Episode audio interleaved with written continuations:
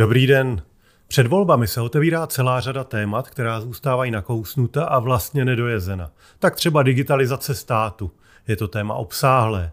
A abychom jej probrali, pozval jsem si dva další odborníky. Tím prvním je Michal Bláha z Lídače státu a druhým je pirátský poslanec Ondřej Profant. Dobrý den, pánové. Ahoj. Ahoj. Tak, nejdřív bych se vás zeptal, co vlastně děláte. Hlídač státu Michale zní mysticky. Co to znamená? Co to je? Co děláš? My v hlídači státu se snažíme zpřístupňovat veřejnosti hospodaření státu a vlastně složitost státu zjednodušit pro normální lidi, kteří neznají eh, detail, jak stát funguje a podobně. A dělat na tím různé analýzy a dávat lidem vlastně podklady pro to, aby si sami zvážili, jestli stát hospodaří z jejich penězi správně nebo ne. A Ondřej, ty a digitalizace státu? Tak eh, já jsem v současnosti předsedou podvýboru pro e-government v poslanecké sněmovně, což samozřejmě zní strašně nudně, ale v uplynulém volebním období jsme na poslanecké platformě prosadili čtveřici důležitých digitalizačních zákonů, digitální technické mapy, bankovní identity, eh, zákon o elektronizaci zdravotnictví a v neposlední řadě zákon o právo na digitální služby, takže to jsou velké kroky vpřed, kde je ale teď velkou otázkou, jestli se podaří naplnit. Protože to už je na ministerstev, na té exekutivě, nikoliv na poslancích. A předtím jsem se věnoval víc aktivisticky eh, jako zastupitel na hlavním městě Praze. Jsem stál například u zrodu eh, rozklikácího rozpočtu Cityvizor a u jeho propagování v různých obcích a podobně. Takže to vypadá, že tady mám dva lidi, kteří se v digitalizaci státu opravdu zabývají a rozumí tomu. A tím bych vlastně začal. Co to vůbec je, jak si mám digitální stát představit, respektive proč bychom ho vůbec měli chtít, proč si nemůžeme vystačit s tím, co tady máme 200 let, ta krásná voňavá razítka, ty, ty barevné polštářky, eh, tu černou a modrou barvu, která dodává všemu tu důvěru, když je oražená na tom papíře. Proč bychom měli chtít digitální stát? Co nám to přinese, Michale? Eh, digitální stát je zejména o tom, eh, že stát je blíž lidem a poskytuje jim službu, na kterou jsou zvyklí z komerční sféry.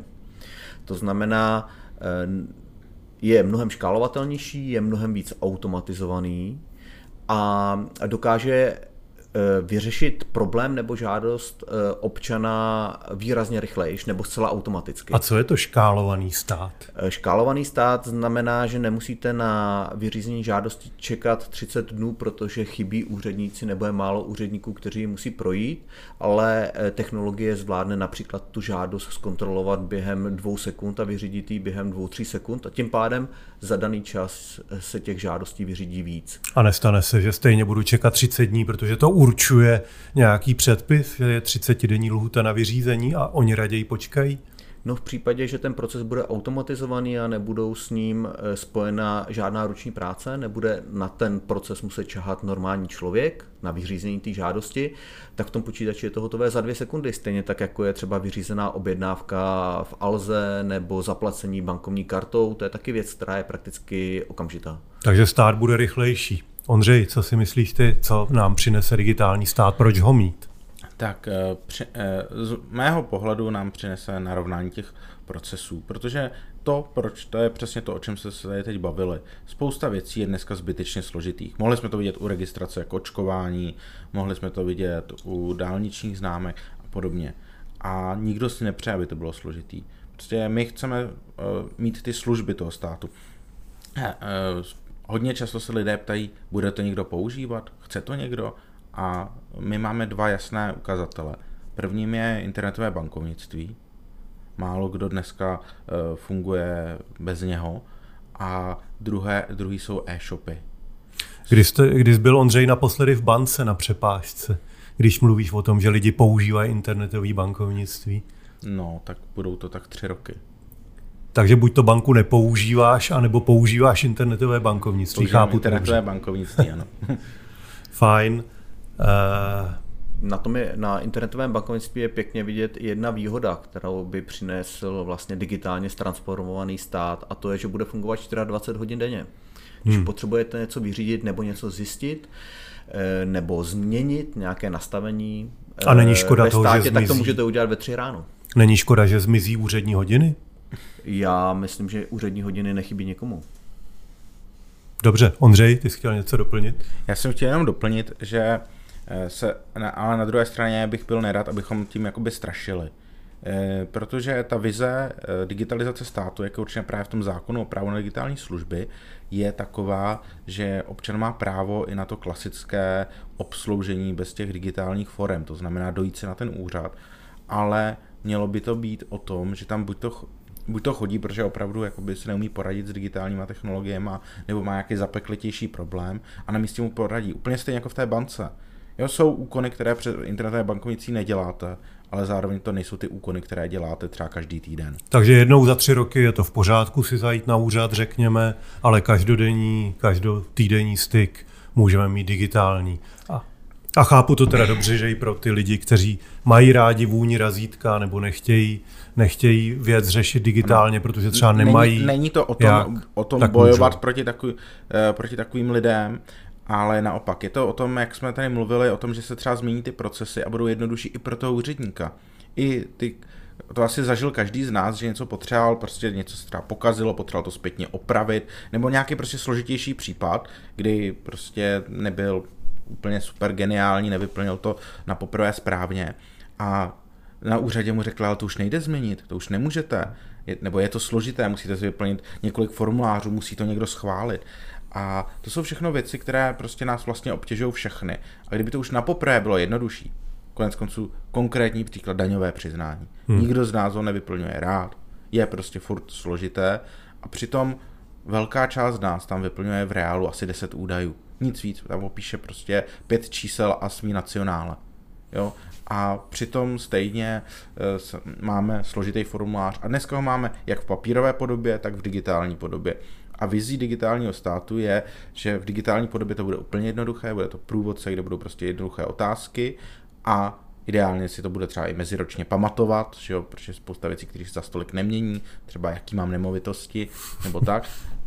A a z, druh- a z druhé strany, když už to budeme mít jednou jednoduché, tak to sami, ty samé jednoduché věci bychom mohli aplikovat i na ten papír občas. S tím digitálním daňovým přiznáním si mi nahrál, protože já jsem se rozhodl, že letošní daňové přiznání si podám online přes ty všechny formuláře a že to zvládnu sám.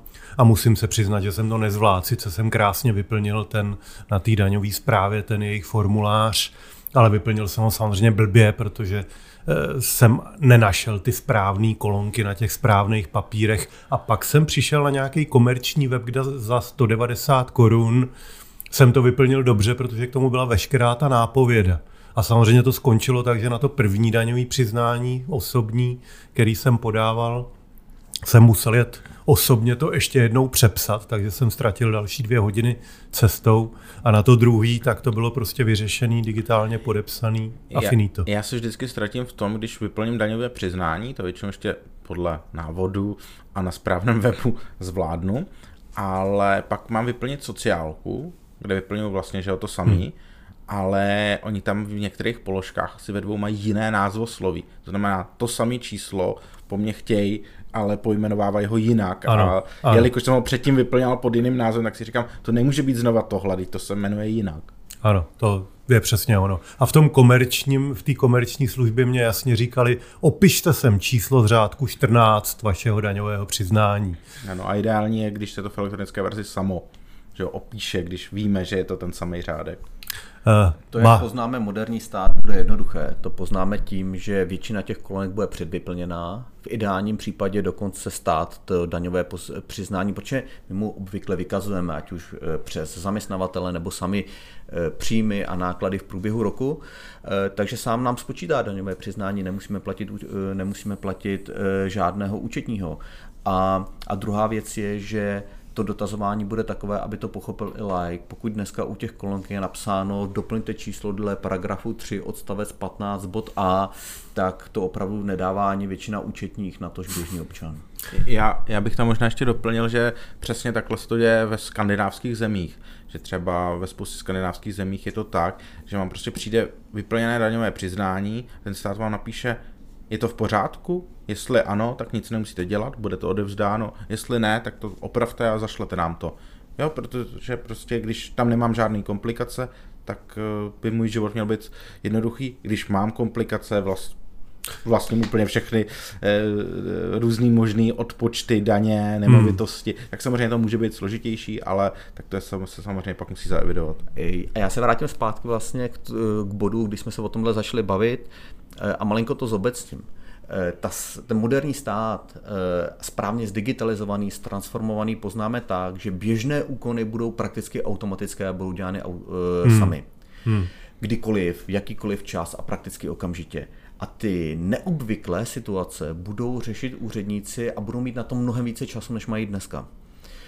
A budou, budou k dispozici lidem, kteří buď si netroufají na technologii, anebo ta technologie jim nedokáže ten běžnou situaci pořešit. A to je ten cílový stav stejně jako v bance. Do banky jdete jenom, když je problém. Ale v 99% problém nemáte.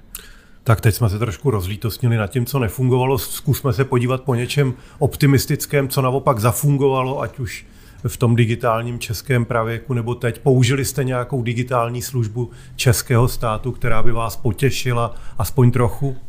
Tak, Ondřej? Já jsem teda, nebylo to od státu, bylo to od města, ale nedávno jsem zjistil úplnou náhodou, že si mohu koupit parkovací kartu v Praze přes portál Pražaná a to mě opravdu potěšilo.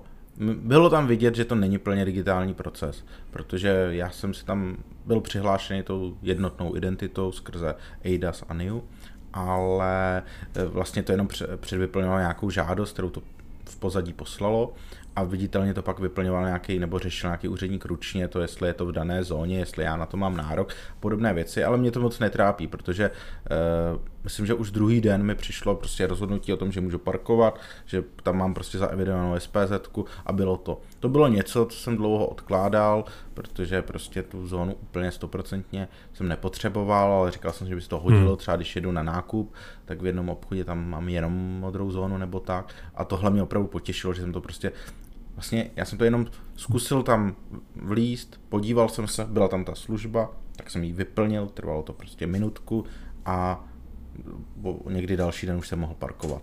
Bezkontaktně. Dobře, Michale, co ty? Něco e, tě potěšilo? Těch služeb, kde by stát poskytl uh, uživatelský zážitek překvapující, to zná lepší, než člověk očekává, je relativně málo. Uh, já mám rád portál občana, což je vlastně vyšší odnož portálu Pražana, eh, kde je možné si zjistit spoustu, na jednom místě spoustu informací eh, v kontaktu, které mám se státem, ať už z katastrálu a body eh, na řidičáku a podobně.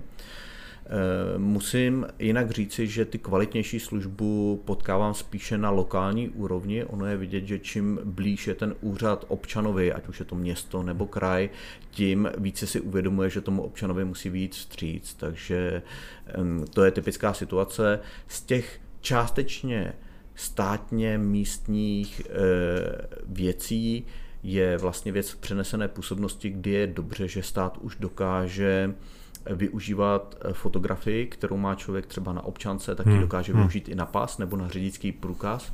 Dřív bylo nutné se fotit opakovaně nebo dokonce přinést vlastní fyzickou fotografii. Eh, co mi skalilo nadšení z, toho, z této inovace bylo, že to trvalo 10 let, než se dvě ministerstva na této věci dohodla.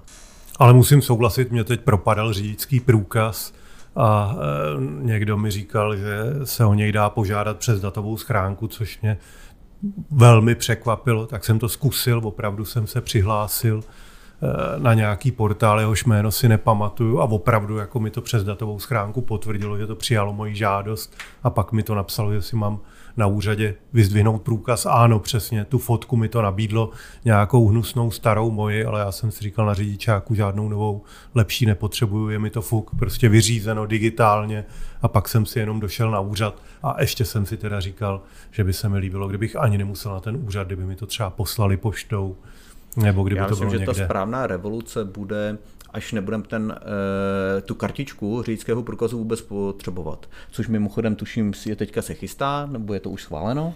Ano, Jak jsme na tom, to se, to, se, to se schválilo v rámci... Že Patrik nebude potřebovat řidičák, se schválilo, jo? No, no, no, stejně jako britská královna toho taky nepotřebuje. Tak budeme dva. Tak jsi hned vedle v zákoně, hned vedle. No. Super. A ne, ale je to, jedná se o, jmenovalo se to Depo, bylo takový veliký balíček digitalizační, který jsme schvalovali a tam se mi podařilo prosadit návrh, že u českých policistů, to znamená jenom v České republice, ne, nemusíte u sebe mít řidičský průkaz, že ten policista si vás legitimuje, a vyhledá si vás databázi a tam samozřejmě zjistí, jaké hmm. máte řidičské oprávnění, jestli nemáte zákaz řídit a všechny ty věci, co jakoby on si zjišťuje přes ten řidič tam zjistí, takže jakoby je to úplně jednoduché, vy si mu představíte, on si vás vyhledá, uvidí tam fotku a bude to vědět. Bohužel ta platnost je až od roku 2025, to jsem dlouho se snažil vyjednat jako eh, nějak, eh, nějak dřív, ale to se bohužel nepodařilo. Ono to souvisí, myslím, s tím, že my chceme, respektive Evropská unie chce harmonizovat ty digitální řidičáky někdy kolem roku 2025, mm, no. takže bys mohl i ve vzdálenějších koutech naší země, jako je třeba Mnichov nebo Drážďany, se tam, proukazovat. Tam, tam je velký problém, že samozřejmě všechny ty doklady mají mezinárodní standard, který prostě hmm. je platný v Alžírsku, stejně jako v Číně, stejně jako u nás. Takže třeba pokud stát má občanku, tak aspoň drtivá většina států ji má velmi podobnou. Pokud stát má řidičský průkaz, tak je většinou podobný. To znamená, je trošku problém vždycky sladit ty mezinárodní předpisy. Takže jsme a vázaný unie, nějaký předma předpisama. A Unie to taky tak trošku jenom jako šolíchá obchází místo toho, aby jsme třeba udělali plně digitální ty, ty mezinárodní smlouvy. Protože to by bylo potřeba říct, jak vypadá mezinárodní řidičák digitálně hmm. a to by, bylo, to, by, to by byla jako opravdová revoluce. Že? Jinak je to takhle, že prostě si to třeba Němci taky nějak zavedou, my si to zavedeme, ale když pojedeme prostě do toho Mnichova, tak budeme Takže si moderně postěžujeme na tu Evropskou unii, která kdyby bouchla do stolu a na, natvrdo zavedla digitální řidičáky. Tak, tak to Evropská unie jsme my a, do toho, a to se jenom do toho pro, propírá, že jo, prostě dokud budou naši zastupitelé v, v Evropské unii, tím myslím hlavně vládu, která to hmm. má obrovské slovo samozřejmě, řešit uh, to, jestli Řepku. nám kvůli ním seberou dotace nebo ne, tak eh, nemají čas řešit to, jestli se harmonizují nově řidičáky. To je jednoduché. A je to samozřejmě dané i vlastním nastavením. Eh, dneska každý policista, já jsem si to ověřoval u policie i u ministerstva vnitra, každý policista má přístup do centrální databáze. Hmm. I na ulici prostě použije vysílačku, použije terminál, který má u sebe a může si ověřit, jestli řidičák, který se mu předložil, je platný nebo ne. A v reálu to tak dělají. Každý, koho někdy zastavili policisté, jak si všimněte, že si vzali řidičák, eh, občanku, šli dopředu do auta a tam si vlastně ověřili, jestli ta kartička fyzicky není sfalšovaná. To znamená, že já ji vlastně vůbec nepotřebuju, protože pokud prokážu svoji identitu, oni se přímo do databáze kouknou, jestli mám řidičák, jaké, kolik tam mám bodů a tak dále a tak dále. To znamená, ta kartička je zcela zbytečná. To, to samé hmm. se týká zelené karty na pojištění. E, e, O tomhle se ví 10 let, tahle možnost tu existuje 10 let, ale iniciativu o tom, že vlastně ta kartička je zbytečná a platit pokutu za to, když ji u sebe nemám, je naprosto hloupé a vlastně buzerující, s tím museli přijít poslanci. Čili to není samotná mít... iniciativa těch úřadů a to je ten problém. Ano, čili já musím mít zaplacené pojištění a ještě musím mít u sebe kartičku, že mám zaplacené Jinak pojištění. dostaneš pokutu. Ano. Mimochodem eh, je pravda, a já to tady doplním, a já to eh, rád používám jako příklad, je pravda, že v zákoně je napsáno, že řidičský průkaz jako kartičku nebudu potřebovat od roku 2025. On ale současně už dneska platí zákon o právu na, na digitální službu, který říká, že pokud stát o mě má nějaké informace ve svých databázích, tak je nemá právo požadovat po mně. To znamená, pokud já se policistovi prokážu, třeba občanským průkazem, řidičský průkaz mu ukazovat nemusím, protože on si ho může dohledat. A zkoušel jsi to někdy jako nadšený no, řidič? Dělám všechno pro to, aby mě zastavili a ještě mě nezastavili, takže hned jak mě zastaví, tak to samozřejmě vyzkouším. Dobře. Eh, tím jsme se dostali vlastně k tomu druhému okruhu témat, které by mě zajímalo. Eh, slyšíme, že řadu těch služeb máme, nemáme propojené, nemáme navázané na sebe. Eh, v čem je teda problém v té váznoucí digitalizaci u nás. Eh, chybí politická vůle, nemáme na to šikovní lidi, nemáme na to peníze. Z toho, co říkáte, mně se zdá, že vlastně většinu těch stavebních kamenů máme a že z těch Lego kostek bychom mohli luxusní digitální stát postavit takhle. Tak eh, samozřejmě to dá ještě hodně práce. Já si myslím, že některé ty stavební kameny nemají patřičnou kvalitu asi nej, nejmarkantnější případ jsou základní registry, které se v současné době hroutí, protože na nich ministerstvo vnitra 10 let nesáhlo. Jsou registry, kde jsou takové základní údaje, jméno, příjmení, adresa trvalého pobytu a ty využívají všechny ty služby. Takže když využijete nějakou tu službu, na ten policista si vás třeba legitimuje právě kvůli tomu, že vás zastavil v autě, tak jakoby šahá do základních registrů a tato triviální databáze pod vedením ministerstva vnitra nestíhá. To je, takže jakoby je problém, že třeba technicky to máme, legislativně to máme, ale není to tak funkční, jak bychom si představovali. No. Prostě soukromý subjekt by si tohle nemohl dovolit. To je jedna věc. Další věc je, že spousta těch dílčích systémů na to není připravená. To znamená, my máme nějaký systém, ale on si třeba nesahá do těch základních registrů. To zjistíme třeba, eh, když po svatbě, když měníme jméno, kolik systémů, kde všude se nepropíše to, ta změna jména, kde všude to musíme dělat ručně. To jsou všechno prostě systémy, které jsou dnešního pohledu špatně a je potřeba opravit a ta chyba samozřejmě mě se projeví i v jiných věcech než v jménu. Další, další věc jsou ty špatné procesy, jak už jsem říkal. Já jsem třeba byl teda obsloužen u toho parkování, ale viděl jsem, že v pozadí to není automatizovaný. To znamená, někdo tam sedí a celý den přepisuje ty žádosti, klepe do mapy bydliště, což jsou úplně jednoduše automatizovatelné úkony. A to se taky jako nemůže dít u těch opravdu jednoduše automatizovatelných. Že jo? No a co je tou největší překážkou, tohle všechno vypadá jako jednoduše odstranitelný problém, je prostě upgradeujeme systém, propojíme ho s těma ostatními, ale ten největší problém je, se nazývá rezortismus, to znamená boj mezi rezorty. My už jsme to na to narazili u toho ministerstva dopravy, ministerstva vnitra, který se nemohlo dohodnout na sdílení fotek mezi dvouma dokladama. Což je úplně hmm. typický příklad, jak ulehčit práci. Není na tom nic složitýho, přece je to digitální fotka, tak jedno, že můžeme sdílet, ale přitom to trvalo spoustu let. A tohle je problém, který se projevuje všude. Jo, například velmi otravné je to právě u finančního úřadu a sociálky, což jsou dva úřady, s kterými vlastně komunikujeme pravidelně každý rok, minimálně jednou ročně. To, a to je, to ve skutečnosti za tolika agendách státu není, protože většina těch agent státu má nějakou čtyřletou periodu nebo dokonce delší. A tam, tam je kámen úrazu, když se prostě ty dva úřady neumí dohodnout. A ve spoustě zemích, že jo, když opravdu jakoby někdo vystupuje za ten stát nebo tu veřejnou zprávu, tak je to jednotný. U nás prostě, když vám řekne finančák něco, tak, eh, tak to tak platí pro ten finančák třeba, nebo to tak platí pro finančák v jednom kraji, to je taky dost častý, a pak vám sociálka řekne úplně něco jiného.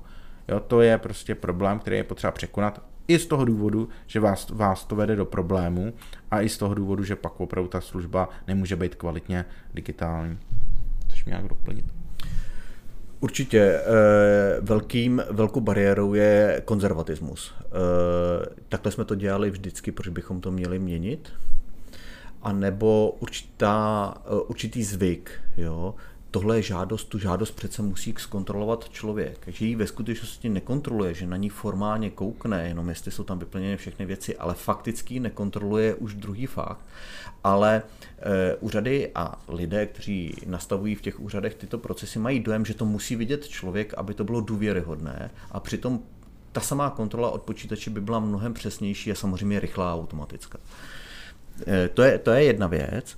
A druhá věc je legislativní. My máme my máme eh, obrovskou legislativu, máme 10 000 zákonů, obrovské množství vyhlášek a jsou velmi podrobné. Takže dneska často v zákonech i najdete eh, na tuto žádost musíte použít formulář ABC. Hmm. Což ale automaticky znamená, že nemůžete použít například mobilní telefon, nebo se nedá použít odsouhlasení v hodinkách. To znamená, druhá bariéra, kterou tady dneska máme, tak je legislativa. Takže aby jsme tohle zlomili, tak musíme eh, projít tu legislativu, zrevidovat ji, vyčistit ji, chápu to dobře? Doplnil k tomuhle jeden zcela konkrétní příklad a to je, eh, to jsou dálniční známky.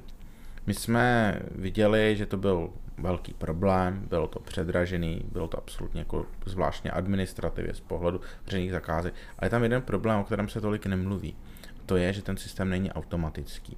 To znamená, já jako občan už si docela v pohodlně můžu koupit tu dálniční známku. To je fajn. Vlastně můj spolujezdec kdy v lednu zvládl koupit tu dálniční známku za jízdy to z mobilu. To se, to se mi líbí. Ale co se týče toho, jak se to kontroluje, tak tam neubyla žádná práce. Jo? To znamená, my Jak máme, to vždyť my, jsou tam kamery, které to musí snímat, takže to vidějí tu SPZ, vidí a v tom je... porovnají to s databází a maximálně pošlou SMS-ku nejbližší hlídce, že vás má stíhat, zastavit, zastřelit. Co je tam neautomatizovatelné? Tak, eh, takhle my si to představíme, protože jsme prostě asi jiná generace, ale bohužel se stalo, že přímo v zákoně je napsané, že eh, držitele, eh, držitele jak to je, ZTP, průkazu ZTP, zdravotně, zdravotně postižené osoby, jezdí po dálnici zdarma, ale v jakémkoliv autě. To znamená, když my vyfotíme auto, tak vidíme SPZ, vidíme řidiče, ale pokud třeba vzadu sedí osoba ZTP, tak to auto na té dálnici nemusí mít tu dálniční známku. To znamená, ano, my můžeme udělat nějaký předvýběr aut, ale furt si nejsme jistí, že ten člověk, eh, že to auto, který projelo bez té koupené dálniční známky, tam bylo jakoby ilegálně. A kvůli jakoby takovéto věci, která je samozřejmě řešitelná milionem jiných způsobů. Asi ten nejjednodušší je, že ZTP nahlásí to auto, s kterým jezdí pravidelně, nebo nějaký jedno auto třeba dostane eh, to automaticky plně tu dálniční známku, i když s tím pojede někdo jiný. A u jiných auto třeba bude muset dopředu jako do nějakého systému zadat, že jede autem s tohle SPZ po dálnici. Ale díky tomu se to automaticky nekontroluje, takže furt máme hlídky, kde prostě dva policisté, jedno auto, Eh, sledujou a klepou do databáze, eh, nebo jako nejdřív sledují SPZky, klepou do databáze, ověřují a pak říkají další hlídce, jestli vás má zastavit. A samozřejmě to stojí hromadu peněz úplně zbytečně navíc, protože kvůli té, tomu této další dodatečné kontrole na dálnicích bylo nakoupeno více než 50 eh, aut, přijmuli se kvůli tomu 150 dalších policistů, protože jedou ve směnách a tato auta budou obnovována každé dva roky. To znamená, sice je skvělé, že máme za miliardu ročně systém dálničních známek, no, možná jsem to přehnal, miliarda ročně to nebude, myslím, že to je miliarda za tři roky, eh, tak máme systém dálničních známek, který ale nefunguje zdaleka tak efektivně a funguje tisíckrát méně efektivně než například obyčejné radarové měření rychlosti. No ale ta námitka... A, poslední, jenom poslední věc k tomu, jediným důvodem proto jsou dva odstavce v zákoně. Kdyby tam tyto dva odstavce nebyly, tak to vlastně mohlo takhle fungovat a celý ten systém by vyšel dramaticky levnější všechny daňové poplatníky. Tomu já rozumím, ale když si teď zahraju toho ďáblova advokáta, tak ta námitka bude, my chceme ulevit tělesně postiženým, oni mají těžký život, tak jim chceme dát jízdu po dálnici zdarma a vy ajťáci tady opruzujete s tím, že, že, že to chcete udělat jinak. Eh, já jsem o tom mluvil, jde to udělat, jde to udělat tak, že ty tělesně postižení budou mít stále tu jízdu zdarma, a no museli by se ono nejde jenom o tělesně znovu. postižený, ono bohužel si tam stát narval i spoustu svých vozidel ale tak... Ty Pro mě, jiný tělesně Ty, ty by mě opravdu, no spíš většinou mentálně, ale ty, ty by mě nevadilo až tolik vyškrtnout, ale, uh, ale prostě samozřejmě tohle je špatně a blbý je, že si to, že samozřejmě to udělá tu mediální kauzu v tom, že to, to chceme změnit. Že po ano, vy chcete chtít. postihnout ty tělesně postižený, to by byla krásná kampaň proti kampani. Ne, pojďme si říct, pojďme si říct, eh, jaká jsou čísla. Drtivá většina tělesně postižených, pokud používá vozidlo, tak má své vlastní vozidlo, které má nahlášeno, má k němu navázanou ZTP značku, to znamená, hmm. úřadům je, tato, je toto vozidlo známé a existuje mnoho elegantních eh, způsobů, jak eh, dálniční známku tomuto vozidlu dá zadarmo. Od věci nahlásím ho a hmm. úřad to někde schválí, po variantě zaplatím dálniční známku a je mi proplacená v rámci sociálních dávek, které samozřejmě u těchto lidí eh, fungují taky. A je potřeba o tom zvolit ten pragmatičtější, ten efektivnější způsob. Eh, a řekněme si, kolik eh, zdravotně postižených ve skutečnosti během roku potřebuje jet po dálnici a potřebuje tam jet po každý s jiným autem. Zjistíme, že jsou to reálně desítky případů. Kvůli desítkám případů celý systém je neefektivní o stovky milionů korun. Takže je potřeba se vyrovnat eh, s takovýmihle eh, řekněme, předsudky, že ta věc je neřešitelná, je potřeba najít nějaká pragmatická eh, řešení. Řekněme si spíš, co bylo za tímto návrhem tohoto zákona. Za návrhem tohoto zákona byla politická dohoda mezi ministrem dopravy, tehdy ještě Ťokem, a ministrem vnitra o tom, že v rámci dálniční známky ten zákon bude napsaný tak, aby policie dostala 150 nových vozidel. A to se nedalo do zákona. No, nebudu ne, se ptát, pokud, do zákona, pokud v zákoně je napsáno, eh, že, to, že se to musí kontrolovat ručně, že hlídka hmm. ty vozy musí dostihnout na, na dálnici při jízdě samotné, tak samozřejmě součástí celé kalkulace tohoto eh, projektu je, že se musí nakoupit eh, policejní vozidlo. Chápu, že na rovinu tam napsat do odstavce D je nutno nakoupit 150 vozidel, by bylo trochu nápadné i v České republice. Já bych, Ondřej. Já bych tam doplnil ještě jednu drobnost, to je srovnání, srovnání se Slovenskem.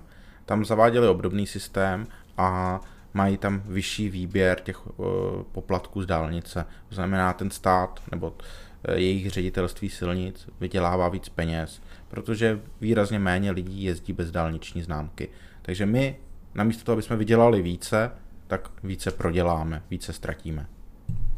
Dobře, eh, pojďme se teda zamyslet nad nějakým strategickým postupem, eh, jak to udělat, aby se digitalizace rozjela, aby tyhle věci, o kterých se tady bavíme, začaly fungovat, aby ty systémy byly propojené, aby ty služby fungovaly, aby se nestalo, že fotka z jednoho systému poteče do dalšího systému 10 let, když to všichni zúčastnění samozřejmě schvalují a, a chtěli by to takhle používat. Jaký by byl ten strategický postup? Michale, s čím začít? Aby eh, jaká to je, jaká je příčina toho, že státní úřady příliš neinovují? Ten důvod je, že to je nebezpečné, že to je rizikové.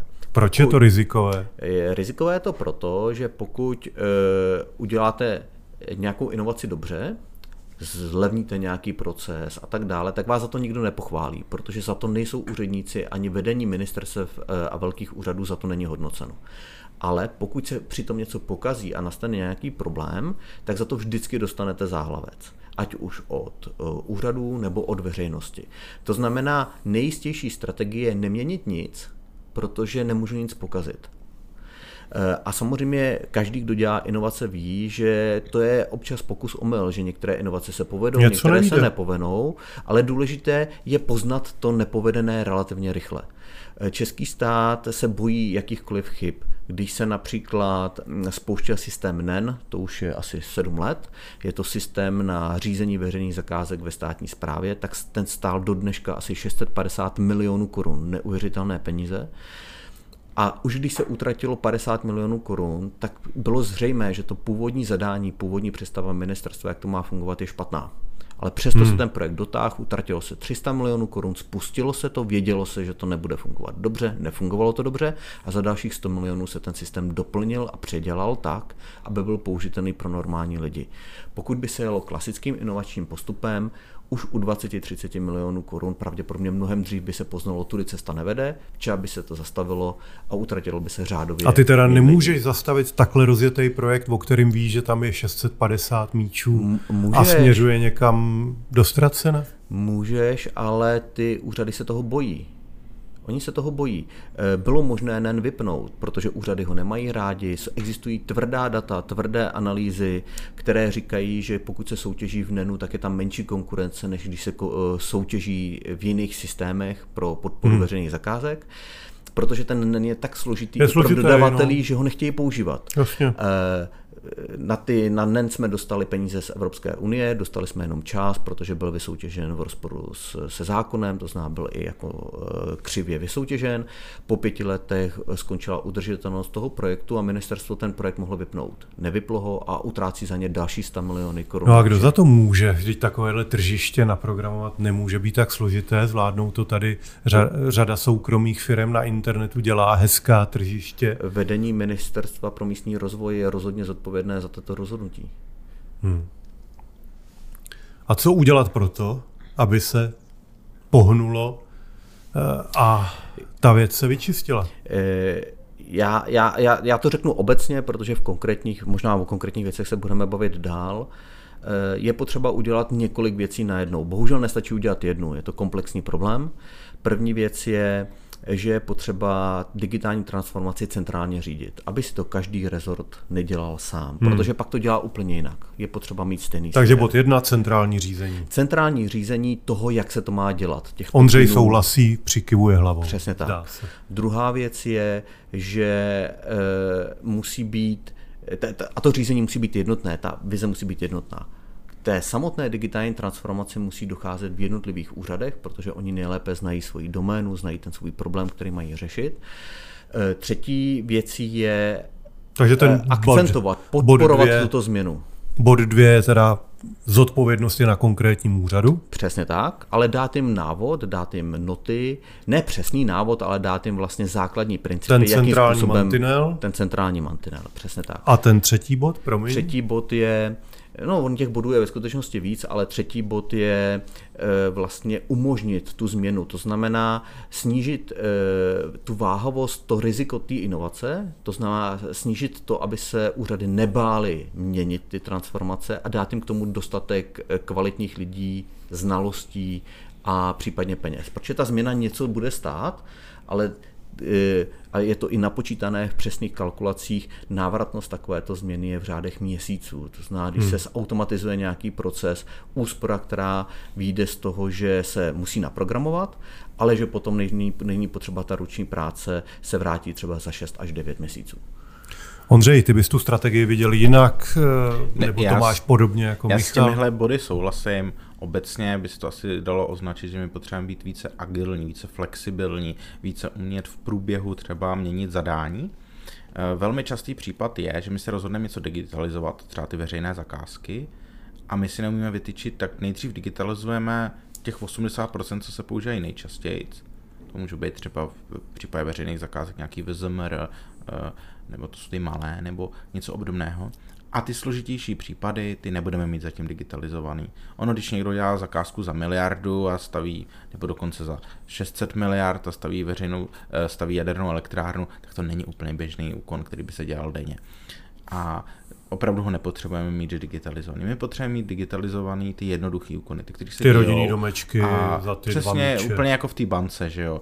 Vy potřebuju mít digitalizovaný to, že pošlu peníze, že zkontroluji, že mi přišly peníze, eh, třeba že si můžu založit další jednoduchý účet, půjčky. Uh, hmm. jednoduché půjčky, nějaké operace s kreditní kartou, limity. To jsou takové ty jednoduché věci, které opravdu člověk občas Čili potřebuje. zaměřit se na ty nejčastěji prováděné úkony. A tohle je něco, co zoufale ten stát nezvládá. Protože vždycky ze všeho se udělá gigantický projekt, už proto, aby se získaly evropské peníze. A e, následně se tam prostě Eh, tam platí takové eh, paretovo pravidlo, že 80 na 20. 80% eh, funkcionality je většinou velmi jednoduchých a těch 20 s tím strávíte 80% hmm. z času. Hmm. Jo, to znamená udělat opravdu tu, tu nejčastější, tu nejjednodušší část a ty složitější věci tam přidávat, až když to umíme, například když tam k tomu chybí přes nějaká databáze, nějaký nástroj, bez kterého to neumíme udělat, anebo třeba taky nikdy. Můžou být takové případy zcela legitimně. A Eh, tohle my neumíme. A je to jako vlastně manažerský selhání, že ty, kdo vedou ten projekt, typicky ministři, náměstci, tak eh, neumí říct dobře a proč je to tak drahý, co je na tom tak složitý, co můžeme škrtnout, aby to bylo jednodušší a bylo to dřív. To je další aspekt. Hmm. Když něco bude dřív, tak to dřív bude sloužit tomu účelu, těm lidem to dřív začne šetřit čas a my pak máme víc víc času, energie a zkušeností na to udělat tu složitější část. A třeba zjistíme, že to jde udělat i nějak líp, než jsme si původně mysleli. Ale takhle my tu máme takové ty fakt obrovské projekty, hmm. které nejdřív dva, tři roky, dva, tři roky plánujeme od stolu, vůbec, vůbec to nemáme oskoušený, pak to soutěžíme, vysoutěžíme ještě něco jiného, to trvá třeba eh, dva rok klidně. A takže jsme čtyři roky od toho, kdy jsme začali psát zadání a najednou nám dodavatel začne dodávat něco úplně ještě jiného, než jsme očekávali. A prostě pět let od toho začátku toho zadání třeba to spouštíme. A lidi se nám smějou, protože prostě tamhle je soukromá služba, která dělá obdobnou věc a dělají úplně jinak, protože prostě se to za pět let posunulo. Tohle je takový to projektácký pravidlo, že když píšete nějaký systém úplně od začátku, tak ho z pravidla píšete třikrát, protože na poprvé to nějak zkusíte zjistíte, že, to, eh, že ty předpoklady, s kterými jste do toho šel, eh, jsou někde jinde a, a tak to jdete přepsat, po druhý to napíšete konečně tak, že to ty lidi opravdu chtějí používat a, a najednou to ty lidi začnou používat a zjistíte, že to architektonicky jak si nedostačuje a začne vám to padat, takže po třetí to přepisujete ještě k tomu, aby to fungovalo dostatečně rychle. A v komerčním světě jsme se s tím asi smířili a je otázka, jestli se s tím zvládnou smířit i ve státní správě, ale z toho, co povídáte, mně přijde, že vlastně největší výzva bude nějak ustát tu proměnu jako lidskou, že najednou úředníci nebo pracovníci ministerstev budou muset umět řídit ty projekty, budou muset být, jak říkáte, agilní, to je rychle vyhodnotit, jestli se třeba podmínky toho projektu nezměnily, eh, že se zamyslejí nad tím, jak to udělat příjemný pro uživatele. Myslíte, že tohle zvládneme a jak to uděláme? Tu změnu, o které se teďka mluvil, to je druhá nejtěžší změna. První nejtěžší změna je, aby si obecně pracovníci ve státní správě uvěři, eh, uvědomili, kdo je jejich zákazníkem, pro koho oni tady jsou. A kdo je jejich zákazníkem? To je přece premiér, ne? Eh, jejich zákazníkem jsou samozřejmě občani a firmy. To znamená, v okamžiku, kdy se vlastně mentální nastavení lidí bude, eh, bude vycházet z toho, děláme to pro lidi a pro firmy a přemýšlíme, jak to pro ně udělat nejjednodušší, tak spousta dalších věcí, o kterých se tu bavíme, nastane samo sama, sama sebou. Ale samozřejmě toto nastavení dneska není. Dnešní nastavení státu obecně je, že občan je, eh, občan je podezřelý, musí prokázat svou eh, beztrestnost, musí milostivě požádat úřad, aby zahájil nějaký úkon, předloží všechny možné papíry, úřad to zprocesuje a zpátky milostivě u, u občanovi řekne, jak to dopadlo. No na chudej lid musí být přísnost. Na chudej lid musí být přísnost. Jo. Ten problém je nedůvěra. Tam a priori nedůvěra. Ona je samozřejmě oboustranná mezi občanama, občanů vůči úřadům, ale zejména úřadům vůči A dá se lidem. tohle nějak zvrátit? Protože když si je nevěří to takhle obě dvě ty strany, tak je to Jde, jako ale je to dlouhý lokte. boj. Je to dlouhý boj. Když prostě 100 let od Marie Terezie tu bylo nastavení, že eh, občan je nevolník, který prosí úřad, aby se něco stalo, tak samozřejmě za dva roky se nezmění tohleto nastavení. Ale já to jenom... Uh, jenom je to teda spíš 300 let, připomínám. Možná, že i 300 let, ale, ale ty jsi lepší historik než já. Ale eh, co chci říct je, Ono tomu pomůžou další věci, které dneska stát nedělá a ve kterých uh, si můžeme krásně vzít, uh, uh, vzít vlastně vzor u zemí, které jsou deset let před námi. Mně se velmi líbí například přemýšlení Velké Británie, kdy Velká Británie řekla, když děláme nějakou digitální službu, a tím je myšleno, vezmeme nějaký proces a prostě jako v ozovkách ho zdigitalizujeme, transformujeme, tak e, musí splňovat několik podmínek. Jedna podmínka je, musíme ho otestovat na lidech, jestli to, co jsme vymysleli, je pro ty lidi použitelné. A když, to, když zjistíme během toho testu, že to nefunguje dobře, tak to změníme. To hodně souvisí s agilitou, o které mluvil Ondřej. A druhá věc z těch e, mnoha je, měřme všechny možné hodnoty, které u toho systému můžeme měřit. Problém českého státu, a to je jednoznačně manažerská odpovědnost vedení ministerstv za posledních 15 let, je, že se v rámci úřadu měří minimum eh, věcí. To znamená, my dneska víme, jaký mají rozpočet, my víme, kolik mají zaměstnanců, víme, jaká je průměrný plat těch zaměstnanců, těch úředníků, ale třeba nevíme, jak dlouho která agenda trvá vyřídit. Jestli se dělá elektronicky nebo ne, kolik procent věcí jde eh, na, přes přepážky, které se dělají přes datovky, kde jsou úzká místa, eh, kolik stojí jedna transakce. No, protože dneska, kdyby si takovouhle informaci chtěl sbírat, tak to znamená, že musíš přijmout další úředníky, který budou vyplňovat ten velmi, formulář. Velmi často ne tyhle ty informace velmi často je možné i z těch současných systémů dostat. Ono to má jiné riziko pro ty úřady. V okamžiku, kdy se třeba zjistí, kolik stojí transakce v jednom, eh, v jednom konkrétním IT systému, tak najednou se někdo může začít ptát, třeba veřejnost, proč ta transakce stojí 50 tisíc korun za transakci. Jak je možné, že na systém, který použije za rok tisíc lidí, jsme utratili 50 milionů korun. Hmm. A e, to bude vlastně, nepříjemná otázka. Samozřejmě, proto vlastně se tyto KPIčka, já tomu říkám KPIčka, tyto kritéria, tyto metriky se neměří a to je věc, kterou my musíme začít měřit, protože jakmile začneme měřit, tak na základě nich můžeme dělat rozhodnutí, které agendy zrušit, které přepracovat, které mohou zůstat tak, jak jsou a tak dále. A tak Připomíná dále. mi to, jak se zjistilo, že daň z nemovitostí, e, její výběr je dražší než výnos té daně, takže... Stejně tak se zjistilo například, že systém CRAP, což je taková trošku rozsáhlejší Excelová tabulka, která obsahuje, eh, nebo měla by obsahovat, CRAP měla by obsahovat všechny nemovitosti státu. Těch nemovitostí jsou tisíce, jo, není jich moc, takže je to Excelová tabulka o několika tisících řádkách, tak do dneška stála miliardu celý 200, 200 milionů korun. Eh, když to NKU přepočítala na zprávu eh, jedné nemovitosti, tak se ukázalo, že zpráva jedné nemovitosti v, tom, v tomto systému ročně stojí 250 tisíc korun korun. Kdyby toto KPIčko bylo známo a měřeno průběžně, tak po prvním roce někoho zavřou. Takhle nikoho nezavřeli, ale člověk, který to způsobí, dneska dělá náměstka na ministerstvu vnitra digitalizaci. To potěší.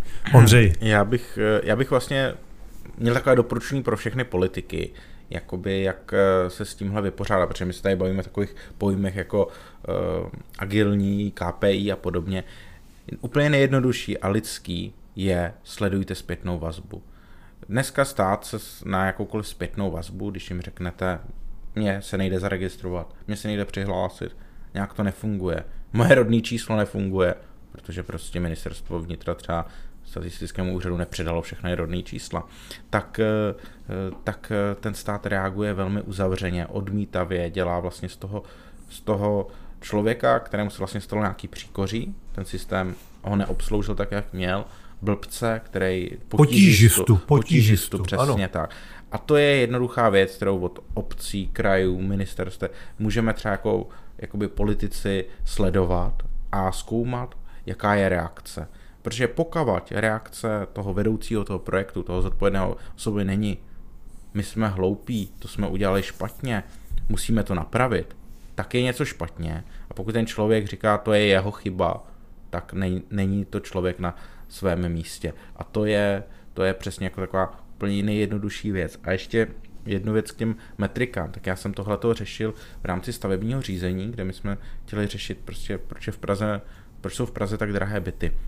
Já jsem přišel na stavební úřad a ptám se, No můžete mi říct nějakou statistiku? Ne, nemůže vám říct žádnou statistiku, dobře. Mě by totiž zajímalo, jestli třeba to vázne proto, že na pankráci se staví mrakodrapy. Já chápu, že schválit mrakodrap, všechny požární předpisy, eh, bezpečnostní, statistický, to je náročný. Ale mě by zajímalo, jestli to nějak ovlivňuje třeba to, když se eh, v nějaké vilové čtvrti staví vlastně taková prefabrikovaná vilka. To není nic složitýho, to jde přece schválit rychle. A já bych chtěl vidět jako statistiku těch velkých objektů, těch malých a jestli hmm. se to hmm. nějak ovlivňuje. No, jenomže ten úřad mi nebyl schopný říct ani toto. Bohužel to bylo z toho, že oni sice mají software, který všechno tohle eviduje, ale oni to tam nevyplňují. Oni všechno vyplní do popisu, do textového popisu, i když tam mají, mají spousty políček typu uh, podlahová plocha, účel, rozděleno podle část částí stavby a všechno tohle tam jakoby můžou vyplnit, tak oni to všechno vyplní jako na tom papíře do jednoho odstavce nějakýma svýma kryptickýma zkratkama a, pro, a proto to nejde třeba, nebo proto je to složitější zefektivnit. Já bych doplnil výzvu politikům, eh, tak jak ji začal trošku Ondra. Mm, koukněte se na každou legislativní změnu, kterou chcete schválit, kterou navrhujete, to samé eh, top vedení úřadů, koukněte na to očima lidí, kteří tu změnu, s tou změnou budou muset pracovat. Eh, zesložituje ten problém, ta změna, zjednodušuje ho, je nutná, není, Eh, jste vy sami schopni si zapamatovat ta pravidla, která se snažíte nastavit a jsou dostatečně jednoduchá a srozumitelná na to, aby je běžný člověk pochopil. Eh, naše zákony jsou opravdu extrémně složité. Hmm. Jsou extrémně komplikované a e, trendem, e, ať už legislativním nebo politickým, je to tuto situaci neustále zhoršovat, nikoli zlepšovat. A tohle je v primární odpovědnosti politiků zjednodušit to, jak funguje stát, nikoli ho zesložitit. Já myslím, že k tomu jsme eh, letos, a bylo to hodně díky vlastně práci eh, poslanců v parlamentu, pomohli nebo tuto situaci můžeme výrazně napravit zákonem o právu na digitální službu. On totiž přinesl jednu věc, která tady doteďka nebyla. A to, že on dal zapovinnosti všem úřadům zaevidovat, jaké všechny činnosti dělají. Hmm. Těch činností jsou desítky tisíc. A let, v letošním roce budou všechny sepsány, bude u každé napsáno, jestli se bude digitalizovat, nebude digitalizovat, jestli je digitální nebo ne. Ale co je strašně důležité, že to je vlastně poprvé, co budeme mít kompletní seznam všech činností, aktivit, které státy dělají, všech agent. Státy, Česká republika dělají jednotlivé státní úřady. A je to perfektní věc se kouknout, jaké absurdity tam na tom seznamu jsou a začít škrtat. Myslím si, že jednu třetinu Takže bychom si mohli, škrtnout. takže jako to mluvíte, bychom si u těch agent mohli sepsat, jaké mají přínosy, mrknout se, jestli ty přínosy opravdu mají a pokud ten přínos není dostatečný vůči nákladům, tak škrtat, takhle nějak jsi to myslel? Určitě ano, protože eh, poč- velikost státu a cenu státu nesnížíme jenom tím, že část věcí transformujeme a zefektivníme, ale také tím, že věci, které nejsou potřeba nebo jsou nadbytečné, tak se škrtáme a řekněme si, tak těch příležitostí tady je obrovské množství. Hmm. Já bych tam doplnil, že my jsme v týmu už na tomhle pracovali, podívali jsme se na ten katalog, protože zjistil jsme, že třeba je tam opakovaně zcela obdobný úkon. Typicky to může být, teda my jsme se tady už o tom bavili, vystaví ti doklad a jak ty se k němu dostaneš. Nebo potřeš o něco požádat, není tam nic komplikovaného. Nebo nahlížení do spisu, to je taky takový častý případ, prostě vedu stavební řízení nebo prostě něco jiného a rád bych se podíval, jestli je tam nějaký problém nebo není. Tohle jsou úkony, které jsou vlastně jakoby vždycky by měly být stejný. Například spisová služba má definovaný API, které je ve vyhlášce, takže by to mělo být de facto univerzální služba, ale v praxi tak se tak neděje. V tom katalogu pokaždé, když se to objeví v jiném rezortu, tak je to řešený jinak. Jo, někdo řekne, to vůbec nejde digitalizovat, takový nahlížení do spisu. Někdo jiný řekne, to se digitalizuje takhle. A pak vymyslí ještě jiný způsob, někdo jiný digitalizace. Takže to jsou jakoby problémy, kterým čelíme a kde je potřeba to začít řídit. Ten problém je, že dneska se to neřídí, nevěnuje se tomu ta pozornost, ta energie, namísto toho se prostě pálí v nějakých jakoby, politických válkách okolo. Mm, jo, je tam furt ten rezortismus, místo té snahy posunout to dál. Hmm. Michale, ty jsi se tak naklonil, že do toho něco chceš ještě říct. Čekám na další otázku. Další otázka, no, eh, mě by vlastně zajímalo, eh, jak by to mělo fungovat, nebo jak dlouho by třeba mohlo fungovat zprovoznit takový typický digitalizační projekt, jako byly eh, digitální zdravotní záznamy u VZP, to byl IZIP.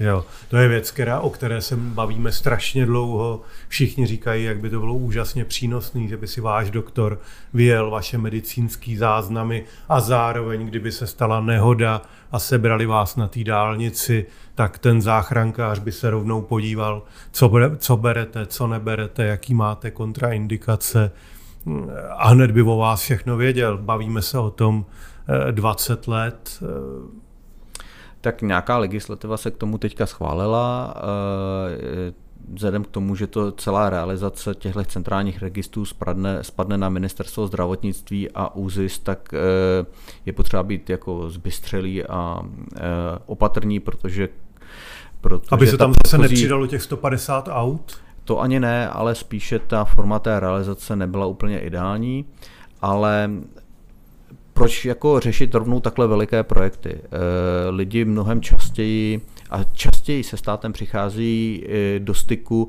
u jednodušších agent, které je mnohem jednodušší nějakým způsobem Tak řekni změnit. rovnou nějakou agendu, která by se ti líbila, zavíst digitálně a dneska ji digitálně nemáš a tobě by se líbilo? Eh, já, by, já bych dal dva příklady, každý z úplně jiné oblasti. Jedné z oblasti dopravy a to je přihlašování, odhlašování automobilů. Dneska to funguje tak, že člověk fyzicky musí přijít s velkým techničákem na úřad, Tam předloží veliký papír, oni do něj něco dopíšou a vrátí vám ho zpátky. Nikdo nechce vidět automobil, nikdo nechce vědět, kde to auto ve skutečnosti je. Jediný, co je zajímají, jestli prošlo technickou, což ale mají ve svých záznamech a je to napsané v tom techničáku a, a změnu toho majitele napíšou do velkého techničáku. Tohle jsou všechno věci, které dají, dají dělat, jdou dělat vzdáleně. Proč já musím fyzicky přijít na úřad s nějakým papírem, do kterého oni něco zapíšou? Proč není možné velký techničák mít elektronicky a udělat to jenom tím, že datovkou prodávající a kupující řeknou, my jsme si vzájemně vyměnili auto, nebo to vyplní do nějakého formuláře. E, obrovské zjednodušení, kde desítky tisíc lidí měsíčně ušetří hodiny čekání na úřadě jenom kvůli tomu, aby předložili papír a nechali si do něj dát razítko. Je pravda, že si na to lidi berou půl denní dovolenou. Přesně tak, jo. Je, to, je to naprosto absurdní. Já bych pochopil, kdyby třeba bylo řečeno, že úředník to auto potřebuje vidět, že to skutečně tohle. Ale ona ho vidí přece ta technická. Že? No právě, a to je ten for. Je jasně. A druhá věc je například v sociálních dávkách. Sociální, celá sociální oblast je obrovsky složitá. Téměř hmm. nikdo se v tom nevyzná. Eh, a zase, já bych se ji nesnažil měnit celou najednou. Vzal bych jednotlivé části a snažil se změnit je. Eh, přídavky na děti maximálně automatizovat, udělat je proaktivně. Když se mi narodí dítě, ne, že já musím požádat o přídavky na děti, ale naopak, úřad, stát mi sám e, spočítá, jak by se mi přídavky na děti měly změnit, Hmm. Pošle mi o tom zprávu do mobilní aplikace, pogratulujeme k novému dítěti, zeptá se mi, jestli ty dávky chci nebo nechce. Když řeknu ano, je to vyřízeno, trvá to dvě minuty. Když řeknu ne, tak můžu přijít na ten úřad a případně vyřídit nějakou složitější situaci. Eh, ne, ne, nevažme se na to, že musíme všechno změnit najednou. Měňme to po malých kouscích, protože na velkou změnu všeho najednou nemáme kapacity lidské, nemáme kapacity finanční. To je, dobrý další bod, měňme Měňme náš svět po malých kouscích. Přesně tak, ale po těch, které mají největší dopad na lidi. To znamená, tam, kde lidi jsou v kontaktu se státem nejvíc, tak těmi začínejme, protože tam ten dopad bude největší. Ondřej, jaký ty bys měl, eh, jakého bys měl horkého kandidáta na digitalizaci z těch věcí, které trápí tebe? Tak, t, za mě opravdu ty dopravní agendy a není to jenom to přihlášení, odhlášení, stejně tak je to nějaké to, to zazimování vozidla, kdy člověk eh, musí odevzdat fyzicky SPZky a podobné blbosti, kde opravdu lidi stojí dlouhé fronty, je to úplně zbytečný. Eh, pak teda jsou to samozřejmě ty daně, kde zvlášť třeba daň z nemovitosti, kde mě to prostě připadá úplně absurdní, že? protože typicky má člověk jako jednu, dvě nemovitosti a nemění je neměním podlahovou plochu a tak dále, ale přesto to každý rok vyplňuju. Navíc prostě ty samé údaje jsou v katastru, takže naopak já bych zase očekával, že dostanu de facto i plánek toho baráku a řeknu Ale oni je tam nemají tak strukturovaný, to je to, o čem jste se mluvili, to je, ten katastr neví ale to je, kolik máš Ale jasně, metrů. ale to je boj toho státu, jakoby, ne můj, protože ode mě jako občana to víceméně chce, konec konců kolauduje to, takže, eh, takže ten stát to má, opět jenom ty data nevyužívá. No a jsi připraven to jako poslanec vybojovat, tenhle státní boj? No jsem. 9. října. Doražte k volbám. Tak, pánové, děkuji za vaše témata, eh, odpovědi. Teď by to možná chtělo nějakou hřejivou, nějaký hřejivý slovo na závěr můžeme my ještě dohonit ten digitalizovaný svět, může se stát, že my budeme ještě ti, kdo budou udávat ten tón a za 4-5 let na, na těch konferencích eh, v Americe a v Japonsku se bude říkat Mr. Profant, Mr. Blaha, digitalizovali v Česká republika tady to a bylo to moc dobré a skvěle to dopadlo a budou ukazovat nás jako ten, jako ten krásný příklad na něčem, třeba na těch motoagendách. Já, si, já jsem přesvědčený, že ano, protože jak jsme říkali, těch agent, které se dotýkají lidí, které jsou opravdu využívané, za stolik není, je jich třeba 15, dejme tomu. A to je uchopitelný úkon. Jo, my si nesmíme vytyčit ten cíl, že digitalizujeme povolení pro vstup do Antarktidy, jak jsem si přečetl v, záko- eh, v katalogu služeb ze zákona o právu na digitální službu. My opravdu musíme řešit tu, ty, ty autoagendy, kvalitu základních registrů a podobně. A to, je, a to je realizovatelný úkon. Nevím, jestli budeme na, na takové špici, že to bude na konferencích, ale nedávno jsem viděl naživo e-government v Polsku a ty věci, které oni tam měli, nebyly složité, nebyly to super, jako právě my ty základní kameny máme obdobné, jenom jsme jako líní to dotáhnout do té použitelné podoby, takže nesmíme být líní a musíme na tom začít pracovat. My jsme byli špičkou v digitalizaci před deseti lety. Eh, když eh, se spouštily základní registry v České republice, když se spouštily datové schránky. Byl to, byly to unikátní koncepty, které nám záviděla, eh, záviděl celý svět. Přijížděli se na to podívat, jak je to vymyšlené, proč to je nastavené hmm. tak, jak je to nastavené ale za těch deset let jsme se propadli. propadli A proč, jsme se proč velmi pak nebylo výrazně. líp? Proč pak nebylo líp? Protože se vlastně tyto systémy nerozvíjely. Zůstalo se u těch základních informací, obrovsky dlouho, vlastně až v posledních dvou, třech letech, reálně dochází k tomu, že se ostatní úřady napojují na základní registry, začínají pomalu, opatrně sdílet informace mezi sebou, přestože v zákonech už je to 8 let. Ten tlak vlastně na toto propojování byl nízký, proto jsem mluvil o tom centrálním tlaku, o té centrální hmm. autoritě, také tam musí být eh, snaha z politických špiček, musí to být opravdu jako priorita politická, že to je důležitá věc, která je pro tento stát potřebná. Eh, takže za 4-5 let se z nás nestane vzor pro ostatní země, ale myslím si, že za 4-5 let můžeme velkou část toho desetiletého spoždění eh, ukousnout a vlastně vrátit se zpátky do předních řád. A když říkáte, že to má být politická priorita, má se teda vrátit ministr informatiky Michale, Ondřej? Já já jsem obecně skeptikem, že by měl existovat ministerstvo informatiky. Eh, a zde se možná neschodneme úplně s Ondřejem, a toho zejména z toho důvodu, že sam ministerstvo jako takové je úřad, se kterým je spojená obrovská, eh, obrovské penzum formalismu a byrokracie. Jenom tím, aby ta věc fungovala. Já si myslím, že by podobnou práci, kterou potřebujeme pro digitalizaci, dokázalo odvést agentura podobná například Technické agentuře České republice, Technologické agentuře České republice nebo Sportovní agentuře. Něco jako digitální agentura České republiky, kde ta, ty pravomoce, ty možnosti a schopnosti by byly obdobné, ale byrokracie by byla výrazně nižší. Na druhou stranu mít ministerstvo je samozřejmě jako politicky důležité a je to věc, která má nějaký psychologický význam. Takže není to jednoznačné. Ondřej, co ty?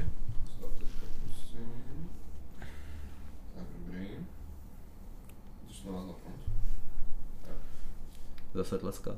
Jede to? Tak, můžeme. Ondřej, ministerstvo informatiky podle tebe má být nebo nemá být?